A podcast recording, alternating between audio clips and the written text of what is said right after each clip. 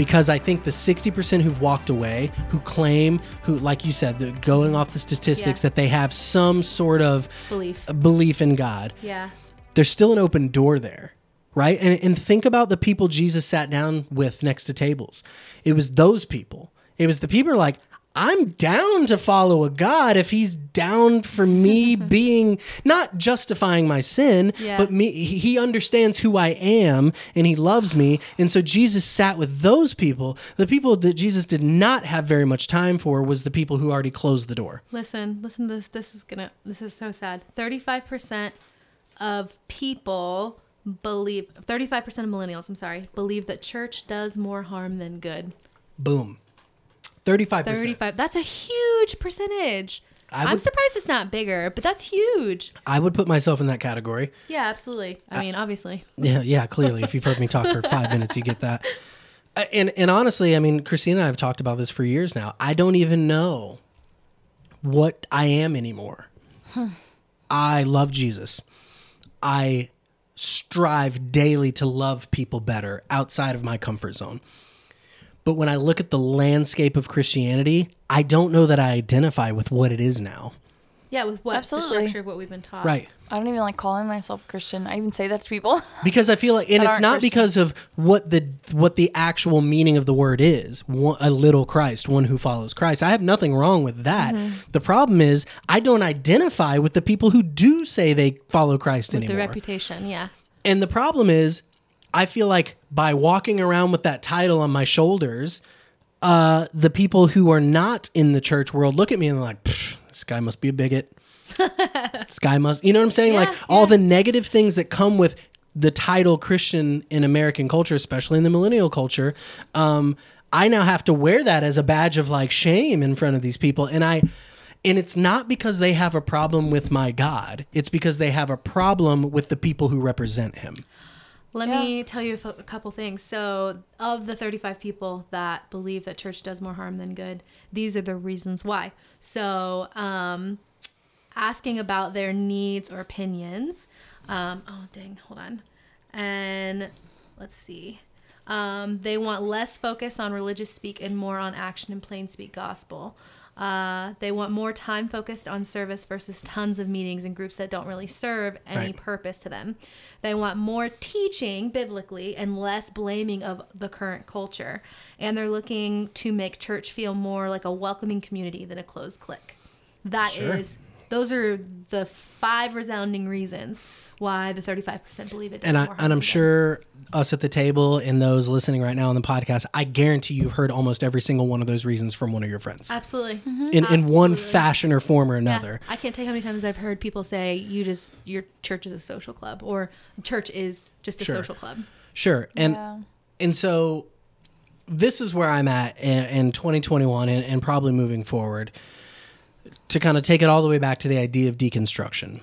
Um, I do believe, uh, not to be bombastic, but I do believe there is a culture war happening inside of, or I guess I would say under the umbrella of Jesus. I think there's a culture war happening of people saying, hold on, if Jesus is really this guy you say he is, then what you're doing doesn't make any sense. Yes, contradicting. Right. And not contradicting in the sense of like, oh, you had too many beers last night. How are you a Christian? Oh, you listen to secular music. How are you a Christian? That's not what I'm talking First of all. JT knows what's happening. I mean, you say you follow a guy who laid his life down for people, yet all I hear you do is talk about your rights, your life, your children, what you want in your school systems. That's what I hear people in the Christian realm fighting for. Right. Why don't we hear people in the Christian faith fighting for the advocation of other groups of people? Why is it so crazy? And, and this may just like blow people's mind Right. it should not be insane that I, as a Christian in this country, could fight for Muslim rights. I Absolutely agree with you. Doesn't mean I agree with their religion. Right. Doesn't mean I subscribe to it. But I believe they're human. I believe they are a child of God. And if they are being mistreated, regardless of their belief system, I believe it is my job as a Christian to step in and say, hold on, regardless of their belief system, they're a child of God, and I'll stand up and fight for them. Oh, that is so good, and I, I absolutely agree with you. Isn't that the the basis of what being a Christian means? But the problem is, inside of so much of Christianity, we've considered, just to use the Muslim thing, especially after 9 11, we've labeled that group of people the enemy. but it's all based on fear. That's all where it comes from. Sure. And I think, I mean, and we have so many scriptures to back this up. It's very, I mean, I think Jesus said it. It's very easy to love your brother. It's it, that's the easy part. Can you lay your life down for your enemies? Yeah. I didn't say it. He said it. Yeah. But yet, me advocating for Muslim rights in 2021 Christianity is insanity. In fact, I've probably gotten into bed with the devil for even thinking that. Yeah. I know of a church right down the street. If I walked in and said what I just said now, they'd want to cast a demon out of me. Oh, by the way, Straight up. that church is probably selling soon. It doesn't matter. I know. I just want to tell you. because it is it is a moniker for what is actually out there. yeah. It's one of Yeah. many. Yeah. Yeah. Yeah. it is crazy that something like that, like even when I felt the phrase Muslim rights come out of my I mouth, know. I could see it. it felt radical, but it shouldn't. no, but even like, I mean, I'm probably gonna get in hot water for this. Like, a woman who feels like abortion is the right thing for her, I'm just gonna love her. what else can you do? But that's my point. And people are like, you're allowing your, what's the word I'm looking for? You are, you know, not helping bring her to the truth. And it's like, do you think me telling someone who's going through probably the hardest moment in their life, Yep. do you think me telling them they're going to hell for it is going to bring them closer to Jesus? Tell me how that marketing scheme is going to work. Hold on. So you're telling me somebody who's dealing with fear, shame, and guilt and con- condemnation, the answer is not more fear, shame, guilt, and condemnation? That's So strange, right? that's so weird to me. I'm just it's like basic principles here. Like if Yeah. they're clearly lacking something and you harping on their already probably insecurities is not going to help them be like, you know that Jesus guy? He told me I was going to go to hell if I do this. So I think I'm going to stop what I'm doing. I'm going to go to that church that told me I'm going hellfire and brimstone. And statistically speaking, the chances of that person stopping the course that they're probably already going to go down because of your Christian beratement is is probably not going to shift their decision. Absolutely. not. However, don't what- you think they already knew? Sure. However, what you may have done inadvertently or inadvertently is you may have planted the seeds for that shame, condemnation, and guilt to Manifest. fester and Yep. just grow to where they will never feel comfortable walking into a church again or speaking to another Christian. Yep. Where all they know from Christianity is that's the person who, those are the people who were standing outside of the clinic when I was going through the hardest time of my life and they made me feel like garbage. How could I? A, why would I ever go to someone that judgmental, that group of people? Right. Or B, I will never be good enough to join those people. Right, right, right. Yeah. So I'll we've never planted the there. seeds. God, it's so. I could go. I could talk hours on that. So Mm-hmm. this is why scripture says murder starts in the heart. Yes. Because Yes. you don't physically have to stab a knife into someone to kill them. No. You could stand on the street corner telling every woman who's ever gotten an abortion she's going to hell because of what she's done. Oh gosh. And in my opinion, sorry, internet, you're killing people. Yeah, absolutely. You're mm-hmm. killing the the opportunity, the small foot in the door that they had that potentially could bring them to Jesus. You were just slamming that door and they're nailing it And shut. it's so funny. I, I think like a lot of Christian people say, Jesus is a gentleman. He won't force himself on you. Like he wants you to willingly come if to you guys him. could see how she's saying this right now, you'd be laughing. That's Yeah. what they say. Jesus won't force himself on you, but I sure the heck will. yeah, exactly. How does that make any sense? That's insane. Oh. and, and oh. and what we're not talking about is the validity or advocacy for things like abortion. No, absolutely. we're not that we're not even having that No, discussion. no.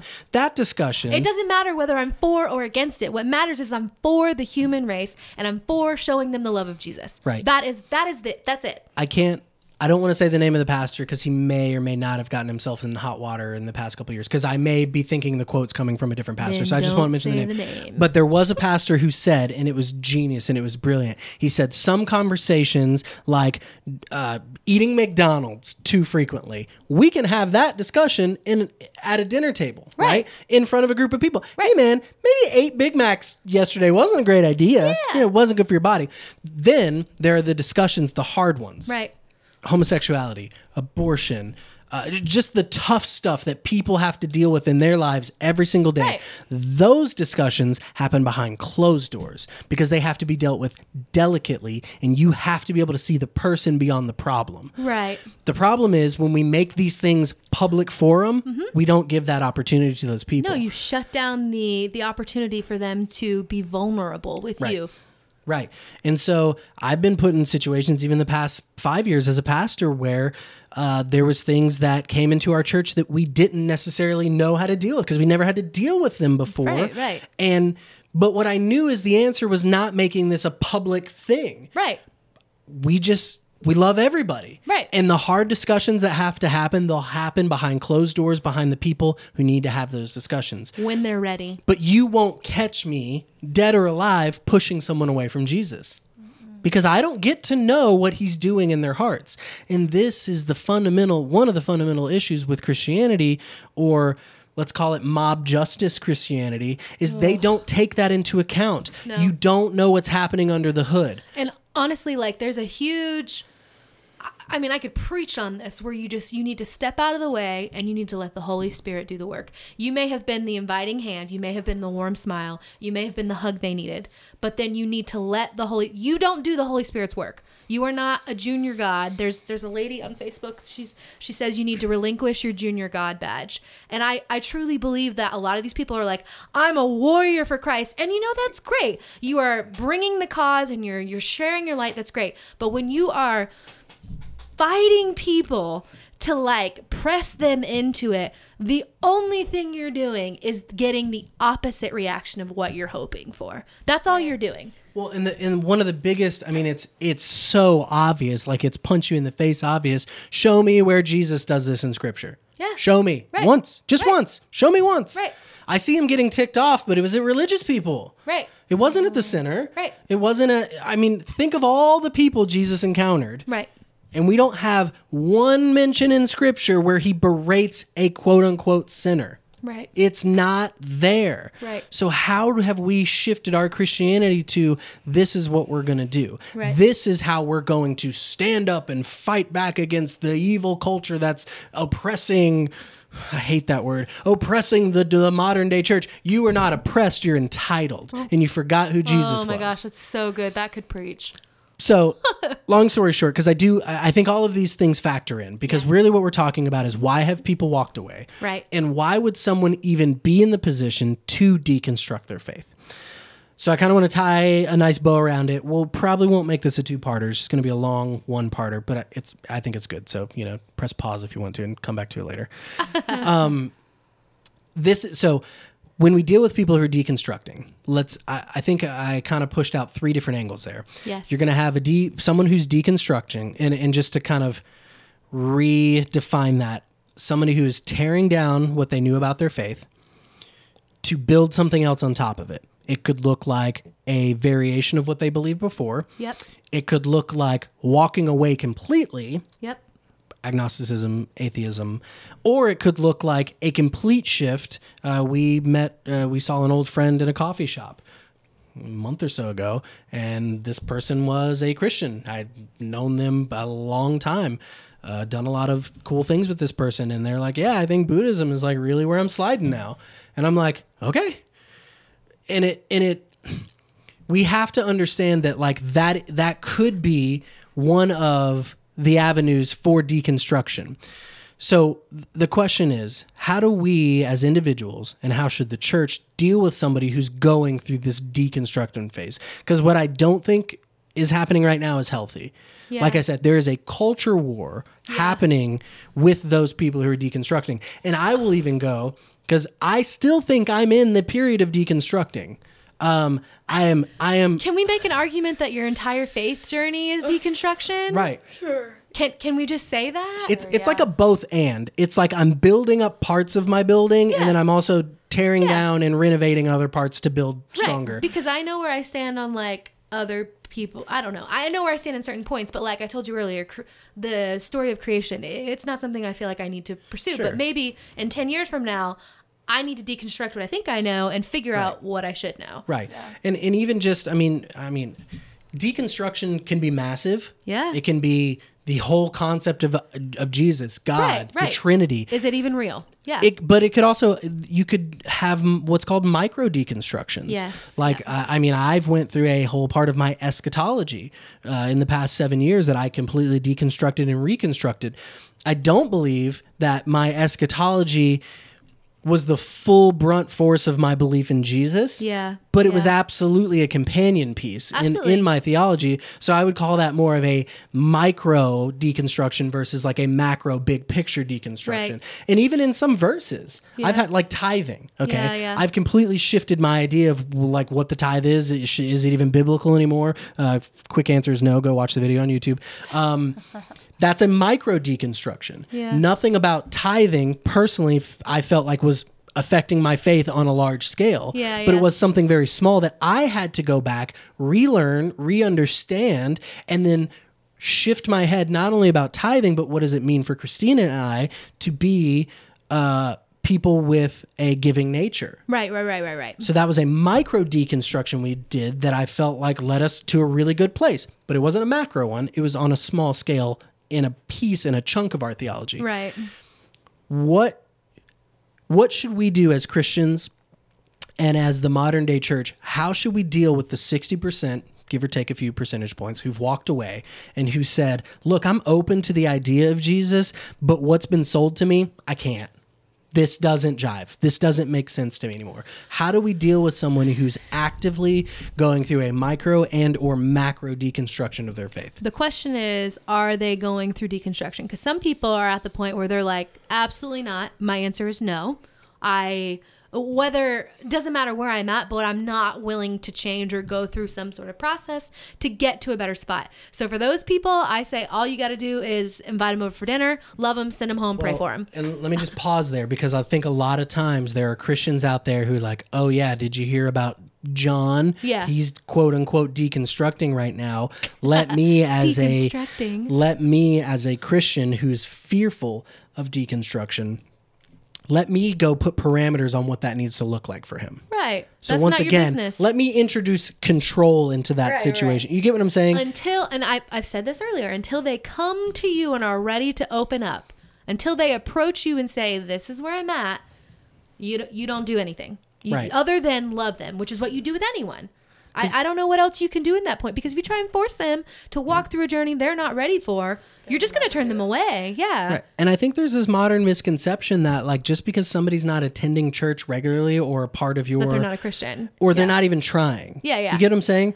Like Well- so I know tons of people like that I would call my friends today who do not attend church. Well, I've already said that church is a supplemental tool. It helps you, Sure. but it is not required. Going to church makes you as much as a Christian as sitting in a garage makes you a car. Sure. It just does not work. but I think in the modern Western culture, we've attributed church attendance to spiritual health.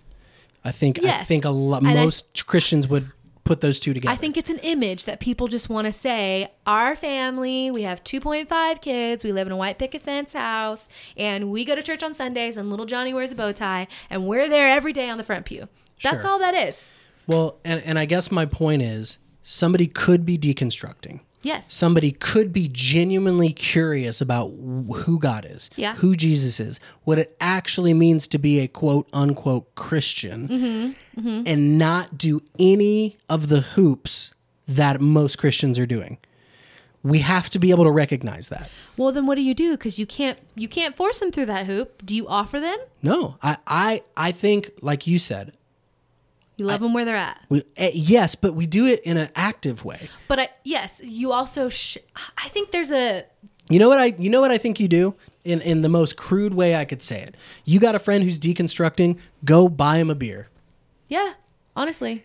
Don't even feel the need to bring up Jesus or church. just go sit down next to him ask him how his life's going ask her how the how her job's going ask the guy ask the person Just talk to them. what their life is like humans are always I don't care who you are, what God you claim to serve, what year you were born, humans were built for relationship. Yes. Yes. So the fact that you are sitting down and genuinely just being a good listener and buying that person a beer, that's the door that needs to be opened. Not I have this Bible track for you. 1980s. But also, can we just throw in a little caveat there? It also needs to be mm, not what's the word? Don't go in with a plan or an agenda. Right. Your point is, I'm just gonna be here. I'm gonna be your friend right. My because I want to be. and I think you can even lead with that. My job is to love you. That is it. Yeah. That is it. And my love does not come with strings It's unconditional. and it does not come with an agenda. Yes. If I have to sit at a bar for 30 years with you on and off every Friday and buy you a beer and we talk about the Baltimore Ravens or whatever you're into Ew, or your kids' soccer practice or whatever that might look like or Yeah. your favorite rock band, I've even if you never quote unquote walk to an altar or have a conversion, I've done my job right. Because my job was to love you. Right. And that's, it. Yeah. We don't I don't feel like the church operates like that. I feel like uh-uh. there's a huge opportunity there too because you're also setting an example. I love Jesus. I've deconstructed. I am this way. This is my mindset. Cause, and then they can see your behavior. They and I feel like, and you guys can correct me if I'm wrong. Joy radiates so Sure. much in a dark, like s- soul environment, whatever. And when you permeate that, like uh, area, it impacts people. And when you think that you're just sitting there talking to someone, asking them how their day is, you're doing so much more. You're allowing the Holy Spirit to work because now they're recognizing something in you just by saying, hey, let's talk about the Baltimore Ravens. Sure. You don't like the Ravens. What what I've learned over my past seven years or so is that I think outside of love, the most powerful tool we have as humans when it comes to interacting with each other is influence. I don't think money is the most powerful tool, although it will buy you things. I don't think power and control are the most proper tools because the moment somebody has more power, more control, they're just going to take you over. They all just provide you opportunity. However, influence is where I think is the bread and butter of for those of us who are trying to love people better. I just I'll go back to the woman uh, facing the decision to have an abortion. Yeah. Yeah. If you've been sitting with that woman for the past two years, and maybe she's had other issues, maybe it's drugs, maybe it's whatever. And I'm not trying to paint some like weird Yeah, yeah, hypothetical. yeah. I'm just saying maybe there was previous life issues before where you. Let's you be honest. Everybody Sure. has that. Maybe it's a bad breakup. Yeah. Whatever. You've been sitting with that person for two years, having a beer, talking about Gilmore Girls. I'm just being very hypothetical right now. I mean, you're hitting the nail on But- the head for a lot of people. You've gained influence. Yeah. Who do you think, if you've really done it right, you've loved, you've listened, and you didn't bring an agenda, when she's going through that hard thing that she's about to go through, who do you think the first person she's going to call is? Definitely the person that she feels like she can be the most vulnerable and open with who's not going to and judge her. safe, right? Mm-hmm. Yep. Now, here it is. Here's your moment. Right. Here's the door you've been looking for. You didn't have to manufacture it. Nope. You didn't have to create it. All you did was love, listen, and didn't bring an agenda to the table. Now someone's asking you with a very serious decision in their life, what do you think I should do? Right. And now, boom, table's been set. Right. All you got to do is just continue to love somebody, and you're not pushing them. You're not using fear or shame or guilt as a motivator. You're just being Jesus in that situation. Right. And that, I believe, is what being a Christian is all about. Yep. But that requires you to lay all this nonsense down where we have to be the defenders of God and I have to stand up for Right. what's holy and righteous. I have to stand for those people who are hurting. That's my job. And it also requires you, to, and this is a big part for me because I feel like people miss this mark, putting yourself aside intentionally and allowing that other person, even if it means like, okay, I don't drink, I don't go to bars, but if that's where I have to meet them and it's not a stumbling block for me, let's Sure. just say that, I will go there if that's what I have to do. Because at the end of the day, it's not about my comfortability. It's about making sure that I have Jesus. I know who I am. I know where I'm at. They don't. And I am willing to have that relationship wherever it needs to start. Yeah. And it could look a million different ways. Yeah. And isn't it so funny? I mean, we say these things like we need to not have an agenda. We need to lay ourselves to the side for these Mm-hmm. people. Isn't it so funny that that seems like a, a no brainer? And we even have scriptures that get quoted in churches all over America every Sunday. No longer I who live, but Christ who lives inside. What does that mean? Tangibly. What, what are you really saying when Right. we quote these verses? Because, uh, dude, I mean, I, I go back and I hit this all the time. To me, saying that and then not laying your life down for the people who need it the most is taking the Lord's name in vain. Right. You are taking something that was meant to be holy and you're defiling it because of your agenda. Right. What's the point? And that's where I always come back to what the heck are we even doing anymore? What is Christianity? So I am not shocked that 60%, give or take, have walked away in the millennial generation. It's just heartbreaking to me. But like I said, this is where my optimism kicks in. I'm glad that he's there This. I'm excited about that 60%. because you feel like they have a better chance of finding. I don't want to say better because I never want to rule out anybody's journey because I don't know where anybody's heart is or whatever. The the 30% who's still dealing with legalism or whatever, Jesus could be working. I don't know. Yeah. What I do know, though, from personal experience, the people who are out there seeking, searching, looking for answers, open to the idea that there is a benevolent God who loves them, who sent his son down to die for them, there's room for growth there. Yeah. And if we're being honest, at the core of who those people are, even though they might be angry, they might be hurt, they might be burnt, there's a lot of emotions You that can come like a along with normal human being? Sure, but I think at the core of those people, what you'll actually find is a genuine seeking, A desire. Yeah. a desire to know who the creator is, what love is. And and and this is I they're not bogged down with all that fear, guilt, shame, condemn, condemnation that a lot of religion is trying to bring to the table. They've shed that. Yeah. And so there's this outer coating you don't even have to push past anymore if you're willing to just put the time and the work in. Right. And I think that desire you're talking about is a God given Absolutely. innate like innate thing that is in every human. Everybody has it. And I think that through life, your journey, it either fans that flame or it turns it down and makes you believe that you need for nothing and it doesn't matter, right? It depends what what mm, truth you check into for whatever i don't know for lack of a better word but i feel like yes you- you're right and those people when they're there they're now are shedding the things that have hindered them and they're now in a vulnerable state saying okay i know i'm looking and i know i want to i don't know what that is but i'm here for it Right. And and just to preface kind of as we close all this down, nothing we're talking about today, whether it's this people who may still be caught up in legalism and, and church nonsense, or the people who've walked away from their faith, um, or are seeking or deconstruction, nothing that we're saying here is on the realm of salvation. I, I still firmly believe we don't get to know that. right i agree I, I don't think, as much as I want to look at religious people sometimes and be like, "There's no way, man." then I see Jesus That's looking at not a my business Right, but then I see Jesus look at a Pharisee and say, "The kingdom's inside of you." All right. I mean, if there's hope for that guy, you know, there's got to be hope for the for the rest of those for people who are still really caught up Yeah, in yeah. legalism and religion. And, and in the same token, those people who are deconstruction or deconstructing, you know, I, I- this is where I side on grace. I'm a huge fan of grace Yep. because I don't I don't get to know and human culture, the human psyche, uh, everything about humanity is so complicated. How could I ever make a reasonable judgment who is and who is not saved? right That's that's that's a spider web that I will never untangle Right. because it's not my job to. Right. So nothing we're saying today is in the realm of any demographic we talked about today. We're not uh, assuming or concluding where their salvation lands. Mm-hmm. I think we are talking about fruit. I think we're talking about where people find themselves in life. Mm-hmm.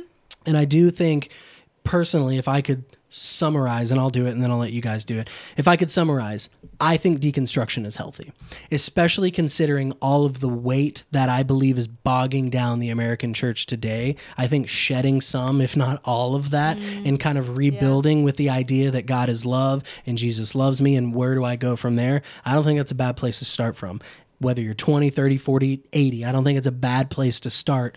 Um, once again, not talking about salvation. We're just talking about finding out who Jesus really is. So I would say if you are someone who considers themselves in deconstruction mode, or maybe you've never even heard that language before, but what we're saying resonates with where you're at right now. Yeah. Um, I would say don't let religion or religious people di- Dictate that. di- yeah dictate or deter you or try to push you in any which way Yeah. you got to go at the pace that you can go at because at the end of the day it's your relationship you're cultivating Right. right yep. no one You have to answer for that. well, No and not else. only that, no one could step into Christina and I's marriage and tell us what pace to go. Right? Like that would be absurd for anybody to step inside of our relationship and say, "Whoa, whoa, whoa, whoa! You guys do things that way. You guys don't communicate like this. You guys uh, handle your finances like that." It would be absurd because it's our relationship and it's going to be unique to us. Right. And I think in the same way, someone who's deconstructing what they're really trying to do is get back to the core of their relationship and say, what does it actually mean to be in a relationship with Jesus? And who no one is qualified to make that decision for you. Right. That is your relationship. Um, some things can be healthy and some things can be unhealthy. And I think if you're truly seeking Jesus, I think you're going to want to know what's unhealthy. And I think you're going to want to know what's unhealthy and make sure you don't drag your baggage into that. I think that is one of the biggest struggles about going through deconstruction is it's bringing in your anger, your cynicism, uh, your disappointment Yeah. um, yeah. Those things are going to be tough to shed and you may carry some of them but i think you have to be mindful of like do i believe this do i only believe this because i'm just angry about a certain thing you know Yeah. Yeah. um, or do i believe this because this is really where scripture's pointing me because i'm really putting the effort and the work in uh, to know what the bible says about xyz Right. um, I had to go through that. I still think I'm going through that daily. I'm like, "Uh, am I just thinking this because I'm upset? and, and sometimes I have to like Yeah. talk myself down off that ledge and be like, okay, maybe there's some truth here, but maybe I'm looking for something where there's not because of my past experience with the church. Or personally, I I don't even think it's about my past experience with the church anymore. It's it's more about my my anger for other people. I see people getting mistreated in the church and I get super angry and upset at the church and I'm like, oh, and then I start going down these rabbit holes of like funny. theology and scripture because I want to be able to support those people Yeah. and tear down the religious system that's hurting them. I have to keep my motives in check though. I have to make sure that I am seeking truth over just validating my emotion. Even if my emotion is coming from a Right. good place, Right. I have to keep a level head. What's the scripture? And I, and I'll, I'm done after this. The scripture's like, um, you know, people talk about, it, especially nowadays with COVID and everything that's happening. Um, you know, we don't live in fear. You know, uh, this, the spirit of God. We don't we don't have fear. That's a big thing Oh, right now. yeah, yeah, yeah. Complete that though. What's the end of that verse? We don't have a spirit of fear, But Spirit of of power, truth. love, and but of mind. power, Love and a sound mind. love, and a sound mind. You hit the nail on the head. okay, let's break it down real fast. no, I'm talking about her. I missed it. We don't have a spirit of fear. okay. we have a spirit that and i believe somebody can check me on this if the greek is right i believe it's dynamo which means explosion that's the word for power there so it means we we can be explosive in a good way uh, so we we don't live in fear we are explosively sent in a direction we have power through love and through a sound mind the sound mind is critical to not living in fear. You have to process. You have to use common sense. It's not just the Holy Spirit told me and I just ran off and did it. The Holy Spirit, not actually the Holy Spirit. People think God tell them to do stuff all the time. All the time. I and I'm not. I never attack anybody personally, and this isn't really an attack. I watched a Kenneth Copeland video today. He had everybody put their hands on their head and pray that the bald spots would go away because God told him to do that. I- I'm not trying to judge anybody, but come, stop it. Just stop doing that. Like Yikes. people, like people think God tells them to do crazy stuff all the time. Uh, dude, we just had a crazy murder. Like, what was it? Uh, the couple miles down the street. Oh Yeah, yeah, a couple for weeks ago. the guy said God told Yeah. him to go to the house and do that. And, now, for Amber or something. Yeah, yeah. Right. Now, I'm not uh, an expert on the voice of God, right? However, I can almost with full confidence say God did not tell that guy to go to someone's house and murder innocent people. No. So we have to be very careful. This is where that sound mind kicks in. You're right. We do not live in a spirit of fear, but in power, love, and a sound mind. So as you're deconstructing, remember, yes, we are shedding that fear off of our religion. And yes, we are going to be empowered what we find on the other side, but it has to be through love and it's got to be through, for lack of better words, common sense. Honestly. Yeah. And I feel like a lot of times the church, wants to replace common sense with God told me. He didn't tell me that. That is not a free pass. I, didn't hear him say class. that. Right. Um, yeah, I mean, all the things that have been done in the name of God over the years is, is crazy. And we'll probably do a whole episode on just that. I know we talked about it earlier this week, Yeah, but we'll yeah. get to that at some point. Anyway, so yeah, that, that would be my final encouragement. If you are deconstructing, if you need some sort of a guide map, that's that's the one verse I'll point you to. Yes, shed your fear. Yes, be empowered by what's on the other side, but do so with love and a sound mind. Or you could risk getting into some really weird, murky waters because your emotions and your hurt could lead you into some weird places. So, uh, final thoughts on deconstructing. Um, if you're deconstructing, keep going. I think it once. Well, I think it's cool to look up different or listen to different pe- people's perspectives and different like seek out something. And it's okay to like learn from somebody else. Like you don't have to be like I found this in the Bible by myself. Like Sure. listen to what other people have to say, and then I mean yeah, and then look into it yourself. Right. But it's great to hear ideas from other people. They're not always crazy. And, and the beautiful um, thing about bad ideas is you can put them in the bad idea folder. Right. It's a refining process. Sure, it doesn't always be like, oh, I heard something and now I'm infected by it. No, I heard something. I just I I compared it with scripture. Right. I prayed about it. It didn't line up with scripture. That's going in the trash bin. Next topic.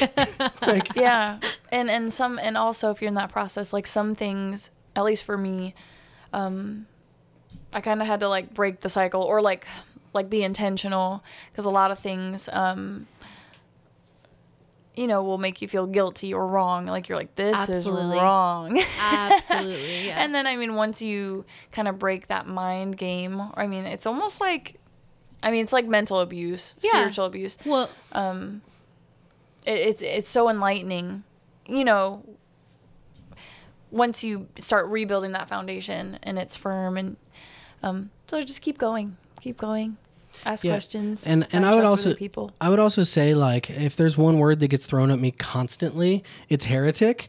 So know. just just take that with stride, man. Like if people are gonna sling that rock at you, you just gotta let it fall because. Don't fight. It's Don't fight back. Yeah, j- it's you and Jesus, man. And like, look, He's some, your homie. Some things you may dabble into, like Jesus told me to start a cult in, like you know, the polygamy camp out in Utah. Like, okay, yeah, maybe that's questionable. You, you're now teetering into to heresy. Um, sound mind right people. but if, if you are going through that process you're doing things through love you're doing through a sound mind and you're using scripture as your ultimate basis for what you believe if somebody throws the word heretic at you don't get all been out of shape. Unoffendable. Unoffendable. yeah you're unoffendable and just remember like you absolutely have nothing to prove right. You don't. Right. And and you exist uh, to to gain a closer relationship with God, but you also exist to to help and love other people. And if the people who want to throw stones at you and call you a heretic, fine, let them do it because for every person who's going to call you a heretic, there's somebody out there who needs to hear what you have to think and say. So Right. just learn to take it with stride because um, if you're deconstructing, I'm just going to just give you a little spoiler alert, you will hit opposition Absolutely. all the time and you need to be prepared for that and you can't let it derail you because that is absolutely what religion wants it wants to derail your ability to find out who jesus actually is so don't be surprised if you're on this journey and it seems like you're just slamming into brick walls socially or culturally everywhere because that's absolutely what it's supposed to feel like Yeah, you're you're coming out of a mold that people Right. have set for you. yeah, so don't let that thing shake you. Don't let it deter you. That is something I have to deal with on a daily basis. Yeah. Um, I literally just go on my YouTube page and look at the comment section. I don't. I, it's it's a good I'm time. start responding to if, if you want to know, if you want to know a little bit more about me, people people have a lot of things to say. Oh, okay. So you know, if Yeah, you if you ever, yeah. So all right, final thoughts. Um, okay, so a few things. I've talked about deconstruction before, ask questions, figure out why you think you know what you know. Um, Um, Loren mentioned earlier that if it comes from fear, shed it. I think for me, I didn't realize a lot of things that I believed spurred from a fear based mentality. So take a step back. Look at it micro macro view. Like figure out the tactics of how you're deconstructing, I guess is what I'm saying. Because you want to make sure the root of why you believe what you believe is really a firm foundation. Because when you start building, I mean, we all know the verse uh, a house on sand, whatever sinks, And it's the same thing for your belief. You know, you need to have a firm grip of where you're starting from. Um, I think a big thing for me tonight too is uh, kind of the conversation we got into about the lady outside of the clinic. You know that example. I hear so much these days of people who are like, "Oh, I hate people. Oh, I I don't want to talk to people. Oh." And don't get me wrong, talking to people in a long social setting for me does wear me out. I need a lot of alone time to recharge. But that doesn't mean I stop doing what I know I'm called to do, which is have relationship with people even when it's hard.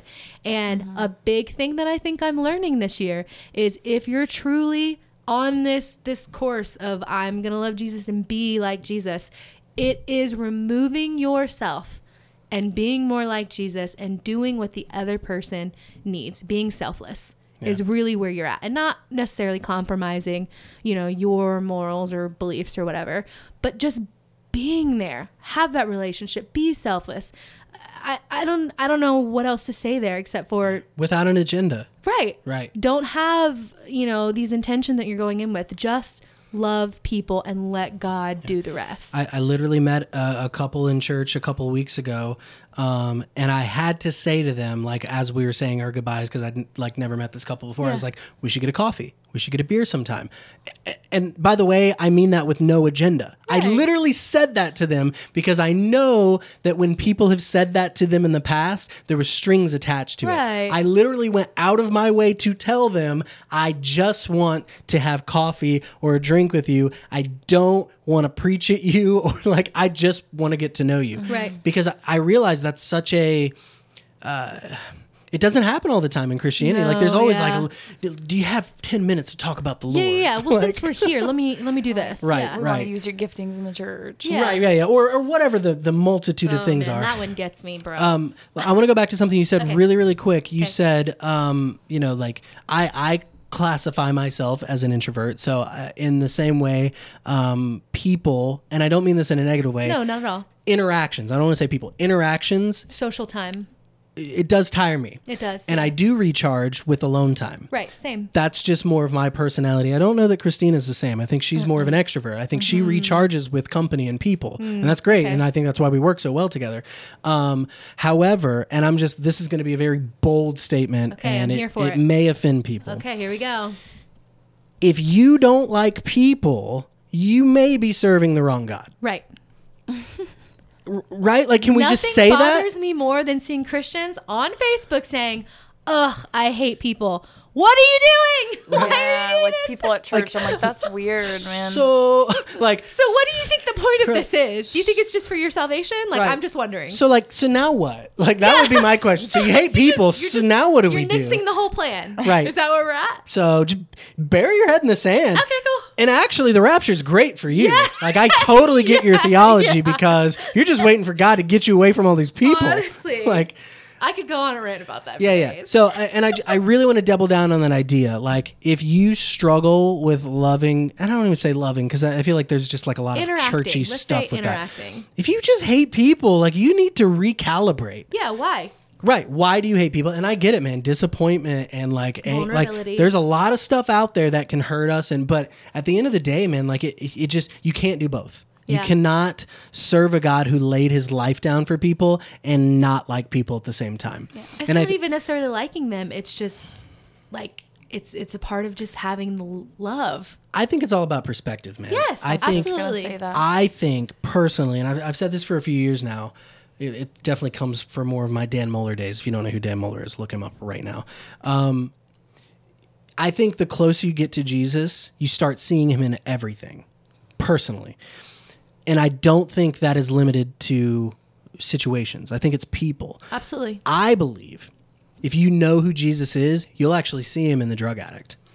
You'll see him in the murderer. You'll see him in the Republican and the Democrat, and you'll you'll see him in places you've never thought to look before because he's everywhere. Yeah. I've whether had- you want them to or not. I've had someone straight walk out of our church because I said that from a pulpit before. They did not like to hear that because they had an ex who clearly Jesus could never love. But anyway, that's a whole nother story. But I, but I, but honestly, I believe the closer you get to Jesus, you'll see him in people. So if you are a person who does not like people, it leads me to believe that it's because you don't know how to see the Jesus in them. You got a heart condition you need to work through. And I, I don't mean that in a like, oh, you're a horrible person. I mean, No. like, I think your perspective's off. And I, I think Jesus nailed this one. He- The eye is the lamp of the body. He- if, if your eye is full of light, if it's single, if it's focused on Him, your, your whole life will be full of light. If your eye is separate and not focused on Him, you will be full of darkness. And how great is that darkness? I think that's what he was talking about. I I don't know. A big driver for me. I know we're going right back into another topic, but like a big driver for me is when he was interacting with people. Who did he sit with? Who did he go to? Did he sit with the religious people and say, "I'm only going to sit with the people who preach my name, run the the rules, and enforce all the things I want"? No. He sat with the broken, the hurting, the poor, the ill, the sick, the people who were less fortunate. That is who he sat with. I'm not saying that you need to run to your local like homeless corner and just like minister to these people, but like why wouldn't you? Right. What's stopping you? Right. Right. And and I think it's because I mean he he tells the story and it's I mean churches all around the globe tell the story all the time. I think it's because Jesus genuinely looked at every human being he ever met as a prodigal. Yeah. He told the story. We know the story. He knows people are stupid and eating pig food and laying, you know, like doing stupid stuff. He's not oblivious to the stupid stuff we get into, but he also knows that dad can't wait for them to come home. Jesus loves the drug addict, the abuser, the murderer, the everything you can think of that makes someone bad just as much as he loves me. Right. Someone who avoids those things. But I think we say that, but I don't think we get it. But you need to start viewing people that way. Sure. When you view people as this person standing in front of me screaming at me and I'm angry for what they're saying, maybe or whatever it is, God loves them just as much as he loves me. Yeah. And I it is my duty as a Christian to continue showing that love even when they don't deserve it. I, I think the big thing for me in, in the very early phase of my deconstruction is before I could love people, I had to, okay, let me say it another way because I feel like love comes with too many, Strings. not strings. Connotations. It, it's, it's just, it's an emotionally loaded word. Yeah. And I actually don't believe love is emotion. And we can go in that a whole nother Okay, another separation. podcast. No, no. Um, it's, it's, it's a choice. Yeah. If, if it, love is sacrifice and it's a choice to lay your life down, yes. Regardless of how you're feeling. Right. That's why I don't classify it as an emotion. Anyway, That's a good. That could preach. so for me, before I could learn how to love other people, and I have scripture to back this up, I had well, I use the word again. I don't want to use the word love other people. Before I could see Jesus in other people, I had to learn how to see Jesus in myself. Had to. That's good. Because what did Jesus say? He said, um, uh, you know, who who is, uh, you know, they asked him, you know, what's the greatest commandment? You know, love the Lord your God with all your heart and your mind. and. Uh, he- He's like, right, you had, you had it right that first time, but actually, there's more to it. Love the Lord your God with all your heart, all your mind, your soul, and love your neighbor as yourself. yeah. I've called this the Trinity of love for three years because I don't think if you remove any one of those pieces, you don't have love. You can't love yourself and love your neighbor if you don't understand God loves you. It's impossible, right? Yep. You can't love your neighbor and love your and love God but hate yourself. Yep. Because then you are removing yourself from the goodness of God, right? Right. You can't love yourself. Wait, what am I missing here? You can't love God and love yourself, which this is what I feel like people have a big problem with, and hate your neighbor any one of those three points gets removed, you don't have love. You Right. have to love God, you have to love your neighbor, and you have to love yourself. I think it is actually in that order. I That's think brilliant. I think you have to love God, understand that He loved you first, but then you also have to be able to look at the mirror and say, Man, I've done some stupid things in my day, but I see Jesus in myself. I see it in the mirror. The love Trinity. Oh my gosh. and then- we need a T-shirt. once you come out of okay now i can see jesus in myself then and i think only then can you look at all those people you just those Yeah, types of people yeah. and you can start to see jesus in them this is where i had to kind of change my language because my brain couldn't wrap around it instead of saying oh i love people because that's an emotionally charged word it didn't make sense to me there was too much I see what you're saying. Yeah. i had to say i, I am choose- choosing to see jesus in people Yeah. and I think the closer I get to it, it's kind of stupid. It's like it's like me and my wife. Like we have a million inside jokes that only her and I know about. Okay, whether it's the dog, whether it's TV shows we watch, whatever we have. I could be in a supermarket a thousand miles away from her and see something that reminds me of her, a stupid little joke we had about Takis or like whatever the thing is. Yeah.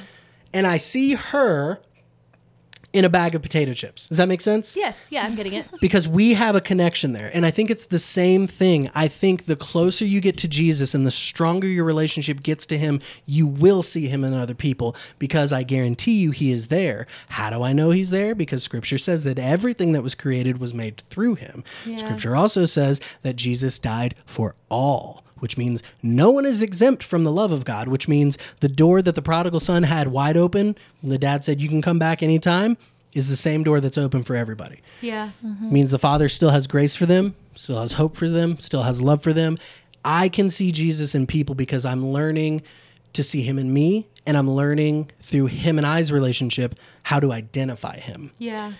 If you don't have a close relationship with jesus So good. and your relationship boils down to tithing and church attendance and Image. not sinning being a good boy being a good girl all these things Yeah. but it doesn't center around a relationship with Jesus, you're going to work yourself out of being able to see the Jesus in people and yourself. And you're going to have a very hard Christianity. Not saying you are or aren't saved. I'm saying it's going to be tough for you because we weren't built. Love doesn't operate in that way. It sees hope in people. It sees the Jesus in people. So to me, I think when we talk about deconstruction, when we talk about how to get there power, love, and sound mind. But you can't, I don't, I get it. I'm not trying to remove the word love from our vocabulary because I think it is a very strong word. I do think what we've turned it into is kind of silly. It's a feeling. And I think th- if there's anybody more guilty of that, it is the charismatic church. Well, God spoke to me and I felt led to. Yeah. I put a Facebook the other day, like, you don't have to feel led to go to the homeless shelter. Oh yeah. You should just go to the homeless shelter because Jesus. Yes. Right? You should not feel. Le- I didn't feel led to give, you know, brother Bobby $20 to put into his gas tank, even though I know he just lost his job. I didn't feel led to do it, so I, I didn't do it. No, bro, you're selfish. I'm just. I'm sorry. We're, it's like we're waiting for the thunderous boom of heaven Right. to, to guide us for every step. We don't need that. Jesus already modeled everything for us. Yep. Lay your life down for people. See, and, and it's, you will lay your life down for people when you begin to see Jesus in those people. Yeah. But that's why you have to cultivate that relationship on the back end, on the front end, and you have to shed a lot of this fear, condemnation, guilt, garbage because you will never see yourself. You won't see Jesus when you look into the mirror if you're still dealing with fear, guilt, shame, and condemnation. Right. You're going to see those things. And Right. if you can't see it in yourself, you cannot see it in your neighbor. Right. It's just impossible. Right. So, for those of you who are deconstructing, um, I know we just probably laid out a whole slew know. of things so to talk about. So sorry. Um, but hopefully, you know, there's bits and chunks and pieces that you can pull from this. And um, I, I just, I would personally just, I would encourage you, don't stop, keep Yep. going, Yep. be mindful. You know, uh, theology can be a minefield sometimes. You can step in some weird places. Maybe not a minefield. Maybe we got a Great Dane in the backyard. I would not encourage. It's nighttime right now. Walking in our backyard barefoot without the lights on. You probably know why. That's kind of how I feel about theology sometimes. I think you need to be mindful of where you're stepping. You're not going to blow your leg off, but you might step in some, you know. Uh, so, uh, but the cool thing is you get to wipe it off and try again the next day. Absolutely. And I think if you're mindful about where you're stepping and your motivation truly is love and your motivation is truly finding the Jesus through the noise and the chaos, Yeah. I think you're going to be okay Yeah. but keep pushing and don't let religion push you around because Yep. that's really all religion wants. Yep. It wants to beat you up and push you around and make you submit. I say, don't do it. Don't submit. Submit to Jesus, not religion. Yep. You're going to have a much happier life if you do that. But all right, I'm done. Anybody else final thoughts before we get out of here? No, so good. Today Okay. was so good. So we're done. This is a long one. I'm gonna have to split this in two now. So Oh, if, if, no. you're, if you're listening to part two, disregard the part where I said I wasn't gonna split this because I'm totally splitting. Sorry, it was the churros comment. But anyway, yeah, I hope you guys have a good. We're going to be in October by the time this airs. Yes, I So, hope it's cold wherever you are. Yeah, I hope you are. Mm-hmm. I hope you're uh, loving it. I hope you're. My wife hopes you're picking apples. Oh, I would love to do that. I hope. Yeah, see, so this is where we differ. I I fun. I hope you're wearing a cardigan. I hope there's a fireplace I hope nearby. you're not sweating from the Um, cardigan. Uh, Freeform's 31 Days of Halloween is coming up, so please enjoy Put that. on your boots, please. Your um, scarves. Watch Trey Kennedy's funny fall video about girls. Oh Gosh. Have you watched Yes, him? yes. He's so good. It's so ridiculous. But yeah, I hope you're having a good week. Um, so we are talking about deconstruction, obviously, in this podcast. Um, we are doing that because that's the next video we're going to put out probably right around the same time this podcast comes out. So if you're listening to this now and you've just digested all of this and you want something a little more compact to listen to to yourself or maybe to share with a friend who's going through the same thing, uh, be on the lookout for the video. I'm going to try to consolidate a lot of this and put it in under a 20 minute package. So uh, you guys are awesome. We'll see you next week and uh, have a good one. Have the best day ever. Bye.